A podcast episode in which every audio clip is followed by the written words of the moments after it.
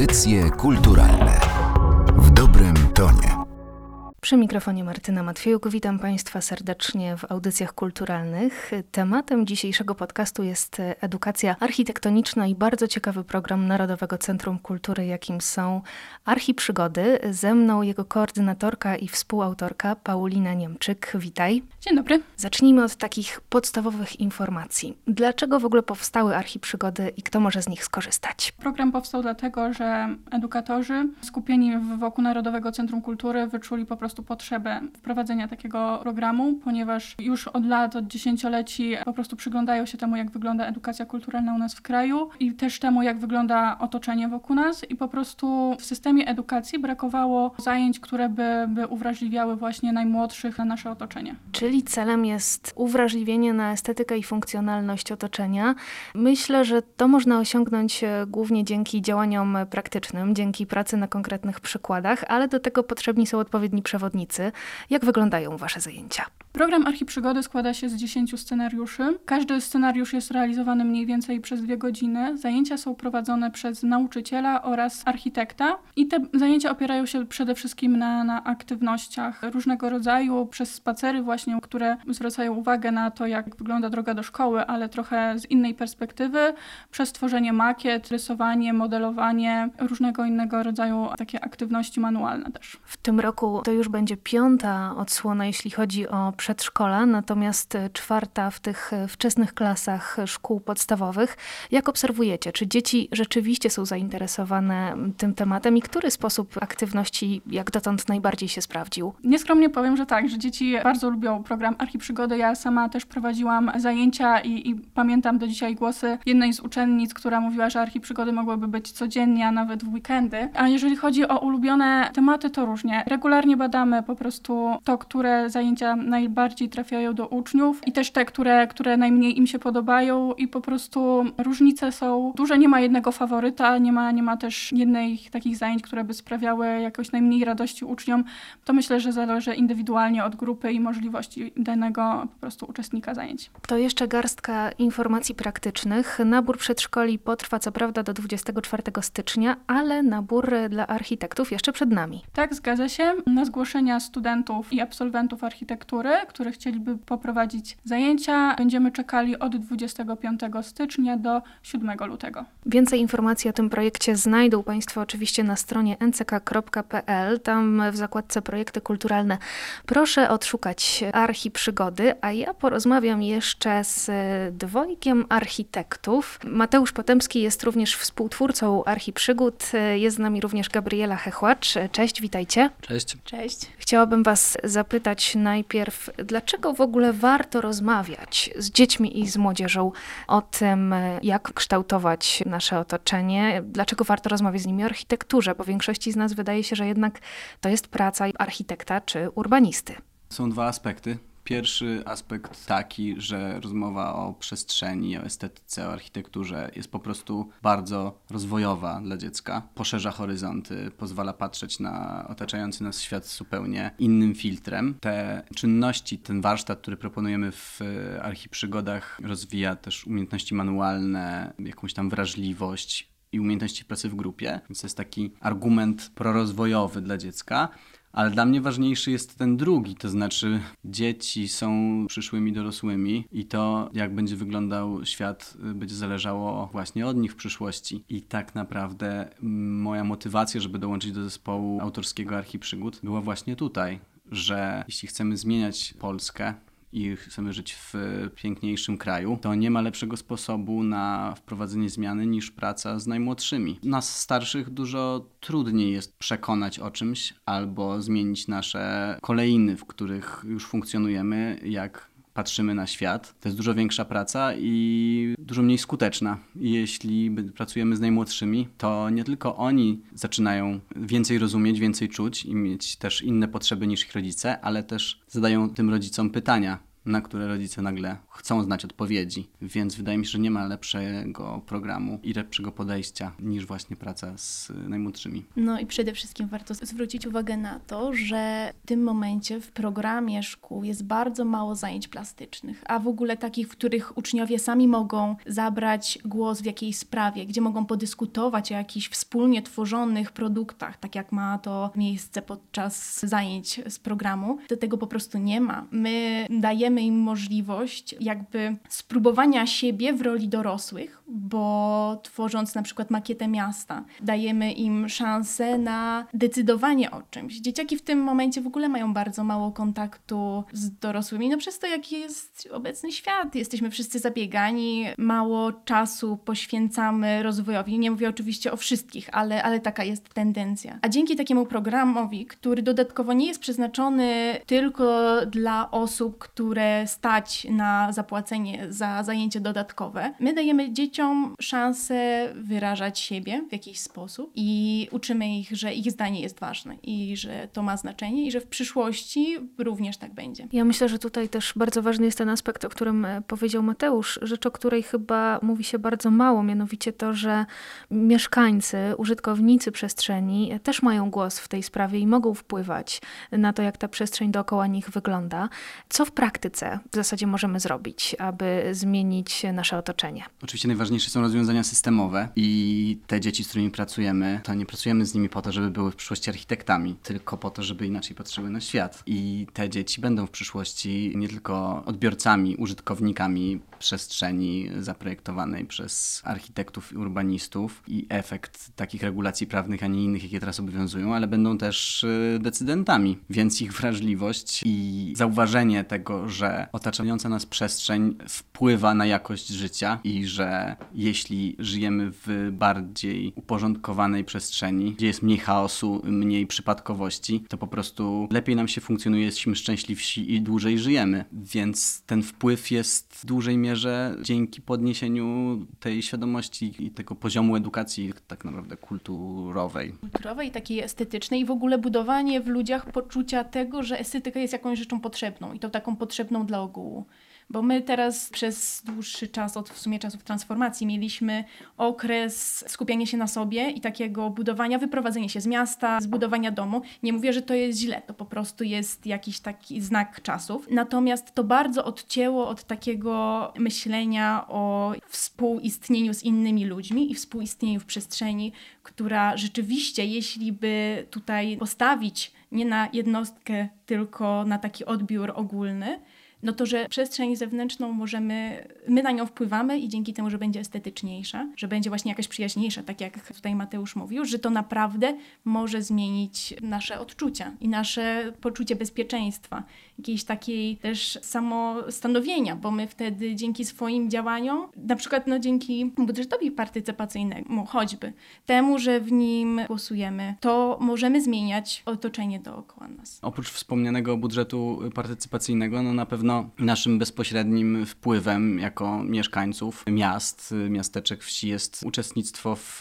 różnych formach konsultacji społecznych. One są teraz ustawowo obowiązkowe, więc przy każdym procesie planistycznym administracja publiczna przeprowadza konsultacje społeczne na temat planu miejscowego, na temat dokumentów strategicznych, takich długoterminowych także. I uczestnictwo w tych procesach konsultacyjnych jest bardzo ważne i nie powinniśmy tego ignorować, tylko powinniśmy z tego korzystać. Oczywiście jest to teraz trochę trudniejsze, bo nasze pokolenie nie mają tego przygotowania takiego. Nie mieliśmy archiprzygód w naszych przedszkolach i naszych szkołach, więc może jest nam trudniej patrzeć bardziej świadomie, ale właśnie uczestnicząc też w tych konsultacjach i po prostu mówiąc z serca, co nam się podoba, co nie, co nam przeszkadza, też właśnie uczymy się mówić o przestrzeni i otaczającym nas świecie. No tutaj bardzo zachęcam, że jak tylko słyszycie o tym, że są gdzieś konsultacje społeczne do, odnośnie miejsca, które jest dla Was ważne, to po prostu bierzcie w tym udział. Wspomniany budżet obywatelski na pewno jest też ważnym narzędziem, nie tylko jeśli chodzi o głosowanie w nim, ale także zgłaszanie projektów, no bo one są tak skonstruowane, że można mieć pomysł i nie trzeba do końca końca wiedzieć, jak on ma wyglądać, tylko po prostu można opisać bardziej potrzebę. I zadaniem administracji publicznej jest wcielenie w życie tej wizji, która miałaby wymienioną potrzebę zaspokoić. Oczywiście bardzo istotne jest też to, aby y, projekty już na poziomie planowania były możliwie jak najlepsze i wychodziły naprzeciw potrzebom nie tylko naszym. Antropocen to ostatnio bardzo głośne słowo, nieraz mrożące krew y, w żyłach. Pozwólcie, że skupimy się teraz właśnie na tej architekturze jutra, na architekturze zrównoważonej. Z jakimi problemami mierzy się współcześnie urbanistyka? W ostatnim czasie nastąpiło bardzo dużo zmian, bo mieliśmy osiedla wielkopłytowe, które miały bardzo dużo przestrzeni publicznych, które potem w momencie transformacji zostały grodzone, prywatyzowane. W na wolnych terenach zaczęła się pojawiać intensywna zabudowa, która miała już inny charakter, ale znowu miała mniej tych terenów publicznych. To przede wszystkim no, zmiany takie polityczno-gospodarcze, które doprowadziły do sytuacji, że duże miasta zaczynają się rozlewać. Zjawisko suburbanizacji jest bardzo, bardzo popularne. Coraz więcej ludzi w tym okresie, przede wszystkim od 1989 roku, pojawiła się taka idea mieszkania poza miastem, ale bez rozwoju infrastruktury, no bo miast dookoła nie było stać na rozwój infrastruktury tak silny. No bardzo dużym problemem jest ta suburbanizacja, czyli pojawiające się na obrzeżach dużych miast osiedla domków jednorodzinnych przede wszystkim, gdzie ta intensywność zabudowy jest niska i to no, z jednej strony jest bardzo przyjemne, każdy ma swój własny ogródek, każdy może swój kąt dla siebie, tak jakby. Natomiast zupełnie inaczej wygląda sytuacja z usługami, bo w tych miejscach nie ma szkół, nie ma sklepów. Każda z osób mieszkających pod miastem musi dojeżdżać do pracy, musi dojeżdżać do szkół. Pojawia nam się problem konieczności dojeżdżania po prostu codziennie. I w tym momencie generuje nam to problemy znowu w centrum miast, gdzie nie ma miejsc do parkowania i ludzie ciągle stoją w korkach ale to nie pojawiło się znikąd. To jest właśnie efekt tego, że zamiast skupiać się na dogęszczaniu miast, ale dogęszczaniu zrównoważonym, czyli z przewidywaniem i planowaniem wcześniej miejsc, gdzie mogłyby być potrzebne usługi danego typu, czyli tak jak mówiłam, szkoły, ale też miejsca służby zdrowia, również parki, również zieleńce, to bez takiego planowania no, jest bardzo ciężko stworzyć miasto, które będzie zapełniało wszystkie te potrzeby. No i przyszłością jest jednak dogęszczanie centrum no oraz skupienie się jednak na komunikacji publicznej. Jeśli pytasz o antropocen, no to może warto na początku powiedzieć, co chodzi w tym pojęciu. To znaczy, mamy epoki geologiczne, na które podzieliliśmy rozwój naszej planety do dzisiaj. I już jakiś czas temu zorientowaliśmy się, że nasza działalność jako gatunku ludzkiego zaczyna być taka i zaczęła być taka, że ma wpływ na tak naprawdę globalne procesy. Taka jest definicja tych epok geologicznych. Mówimy o wydarzeniach, które mają wpływ globalnie. Już XX wiek to jest ten moment, kiedy stwierdzono, że są dowody na nasze działania, które wpływają na świat całościowo. I wydaje mi się, że wielkie wyzwanie, które jest przed naszą cywilizacją, jest takie, jak y, przetrwać, będąc na tej jednej planecie z ograniczonymi zasobami, będąc w momencie, w którym nasz rozwój, nasza koncepcja funkcjonowania jako cywilizacji na Ziemi jest autodestrukcyjna dla planety i dla nas samych w efekcie. Jak w ogóle rozmawiać o architekturze, jak rozmawiać o, o dalszym rozrastaniu się naszej cywilizacji w taki sposób, w którym nie uniemożliwimy na Ziemi po prostu życia. Jak niektórzy ambitni przedsiębiorcy czy wynalazcy mówią, żebyśmy przetrwali, potrzebujemy być międzyplanetarną cywilizacją. No i to jest takie trochę smutne, bo za tym stoi hasło, chyba Ziemię to już spisaliśmy na straty i musimy szukać innych planet, żeby móc przetrwać. Ja bym bardzo nie chciał, żeby taka wizja się spełniła. I głęboko wierzę, że jako świadome istoty jesteśmy w stanie wspólnie podejmować działania globalne, które spowodują, że nie stracimy tego największego skarbu, jakim jest nasza planeta. I to się bardzo przekłada na architekturę, budownictwo i przestrzeń wokół nas, ponieważ to jest ten największy ślad węglowy, który generujemy, po prostu zabudowując kolejne połacie planety, bo po prostu nasza globalna liczba ludności cały czas rośnie i będzie jeszcze rosła. Budując i zabudowując planetę, eksploatujemy jej złoża naturalne, które też są skończone. I myśląc architektura jutra, to też nasz tutaj archiprzygodowy zespół myśli o takiej architekturze, która będzie zrównoważona, będzie rozumiana tak, że po prostu jesteśmy w stanie dalej się rozwijać, nie ograniczać drastycznie naszej cywilizacji, ale po prostu żyć z większą zgodą z naturą i z poszanowaniem też przyszłych pokoleń, które fajnie by było, gdyby miały możliwość tutaj funkcjonować w sposób jakiś taki bardziej zbliżony do natury niż do jakiejś takiej dystopijnej wizji przyszłości otoczonej tylko technologią i wirtualną rzeczywistością. Mówiąc o antropocenie, nie możemy też zapomnieć o tym, że jedno to jest, są zmiany w podejściu architektów, branży budowlanej, jakieś inwestycje, podnoszenie naszej świadomości, jeśli chodzi o jakość naszej przestrzeni.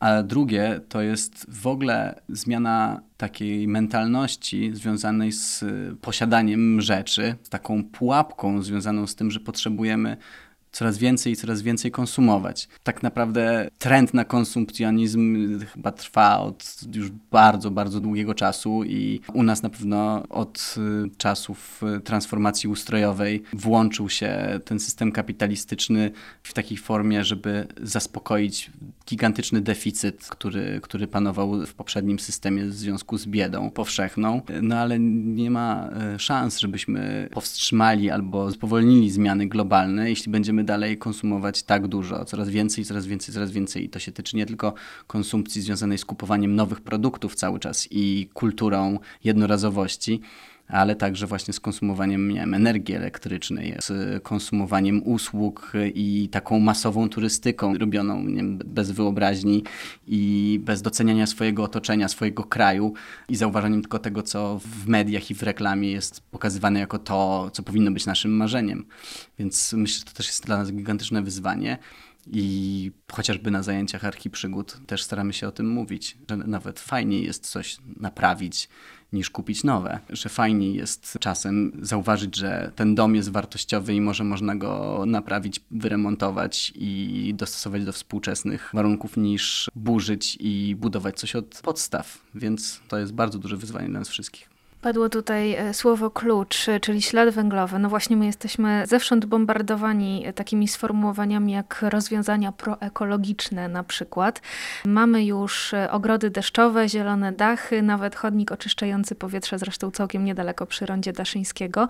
Czy znacie jakiś trend, w którym widzicie duży potencjał? Myślę, że trendy się pojawiają i znikają. Wymieniłaś kilka fajnych rozwiązań, no tylko problem jest taki, żeby one nie były tylko trendami i modami bo fajnie, że w nowych budynkach czy w nowych inwestycjach stosujemy takie rozwiązania. Jest ekstra. No tylko, że to jest mały promil wszystkich obiektów, które są chociażby w Polsce, mówiąc o nowych inwestycjach. Szeroko zakrojone programy modernizowania tego, co mamy, to to jest istotne i w tym kierunku nie myślałbym o takim mądrym tworzeniu regulacji prawnych, które by na gospodarzach też obecnie istniejących i używanych przez nas przestrzeni po prostu wymuszał ich modyfikowanie w tym kierunku, żeby właśnie były bardziej energooszczędne, żeby były wykonywane i były modyfikowane w taki sposób, żeby korzystać z jak największej ilości odnawialnych materiałów. Tutaj odniosę się do z rozmowy, którą miałem w zeszłym roku z takim architektem, który jest warszawiaką, myślę, że szczególnie znany, bo jest autorem Muzeum Polin, Rainerem Mahamakim. Odwiedzaliśmy go w jego pracowni w, w Helsinkach. Mówił o tym, że on nie ma najmniejszych wątpliwości, że ten trend, który idzie, jeśli chodzi o mieszkalnictwo i jeśli chodzi o budynki jednorodzinne, wśród elit, to jest to, że prestiżowe będzie mieć dom z odnawialnych materiałów, a nie kosmiczny ze szkła, stali i dużej ilości minimalistycznego betonu. I że to nie jest coś, co się wydarzy jutro, ale to jest coś, co się wydarzy za kilka lat i będzie po prostu taką falą szło przez cały rynek. I to samo się tyczy takiego masowego budownictwa, mieszkaniowego chociażby, czy biurowego, że budynki będą coraz częściej budowane w konstrukcjach drewnianych, które są już obecnie tak zabezpieczane, że bezpieczne. Jest to oczywiście długa praca, kiedy w naszej powszechnej mentalności rozdzielimy sobie to, aha, drewniany, no to na pewno spłonie. Testy, które teraz się przeprowadza przy odpowiednim zabezpieczeniu drewna i jego, wcześniej, jego wcześniejszym przygotowaniu pozwalają na wytrzymałość ogniową spełniającą wszystkie normy, które spełnia beton czy zabezpieczona stal. I to się po prostu już dzieje. No, budownictwo drewniane, chociażby w takiej wspomnianej Finlandii, wielorodzinne, wielokondygnacyjne, kilkunastopiętrowe biurowce czy mieszkaniówki się po prostu już buduje. I to jest odnawialny materiał,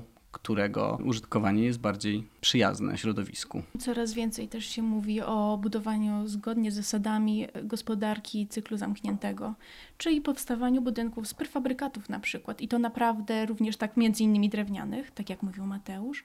To jest bardzo duża przyszłość, bo po pierwsze to pozwala używać tych samych e, elementów, które będą wytwarzane albo w fabryce, albo na miejscu, na placu budowy. Nie dość, że w sposób łatwiejszy, to dodatkowo wielokrotnie, bo po zakończeniu się cyklu budynku, budynek będzie od razu obliczony na ileś lat użytkowania. Od razu można przewidzieć, że te same elementy będą wykorzystane w innym budynku, w innym miejscu. I to pozwoli zaoszczędzić naprawdę bardzo dużo materiałów i to przede wszystkim myśląc o środowisku, bo naprawdę, no tak jak Mateusz wspominał, budownictwo jest w tym momencie jednym z największych generatorów zanieczyszczeń na świecie. To spoglądając w przyszłość, e, zapytam Was jeszcze, jak czujecie, co przyniosą nowe archiprzygody? Co roku wśród y, dzieciaków ja obserwuję coraz większą taką świadomość właśnie na środowisko i na naturę. I że to jest bardzo takie silne. Pojęcia fotowoltaiki czy farm wiatrowych i w ogóle temat antropocenu, ekologii zaczął być też wśród tych najmłodszych ważny. Oni po prostu o tym na pierwszych spotkaniach już mówią. Pięć lat temu tego w ogóle nie było. I myślę, że tegoroczna edycja to będzie kontynuacja tego trendu, że będziemy rozmawiać więcej o tym, jak zdrowo żyć, i to jest niesamowicie nas motywujące do pracy, kiedy przychodzimy i nie musimy przekonywać o czymś abstrakcyjnym, o czym dzieciaki nic nie wiedzą.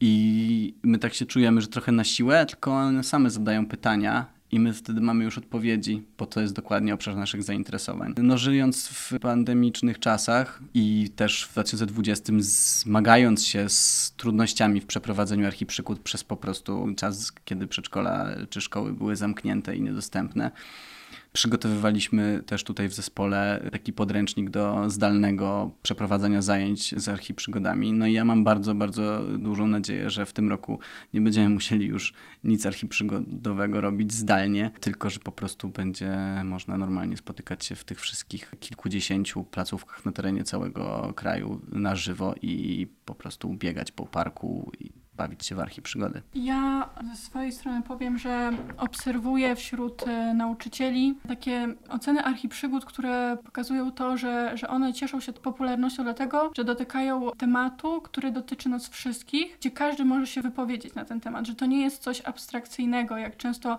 matematyka też jest przedmiotem, który codziennie się przydaje w życiu, tylko że my matematyki uczymy się w sposób taki niezrozumiały, że nie wiemy później, jak tą wiedzę wykorzystać w życiu codziennym.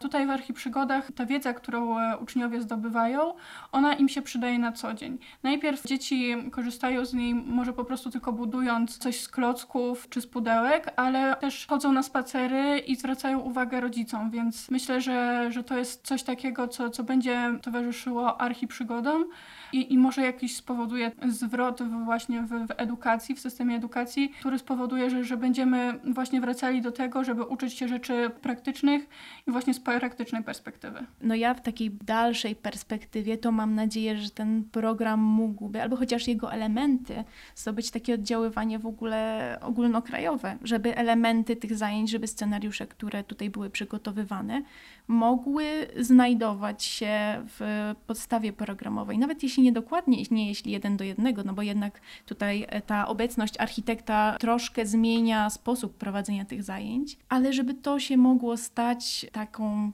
częścią podstawy programowej. O archiprzygodach, y, znaczeniu edukacji architektonicznej i zrównoważonej architekturze rozmawialiśmy dziś z Pauliną Niemczyk, Gabrielą Hechłacz oraz Mateuszem Potemskim. Ja nazywam się Martyna Matwiejuk. Bardzo dziękuję Wam za tę rozmowę, a Państwa zachęcam do zgłębienia tematu, bo to w końcu nieodłączny element naszej codzienności. Audycje kulturalne w dobrym tonie.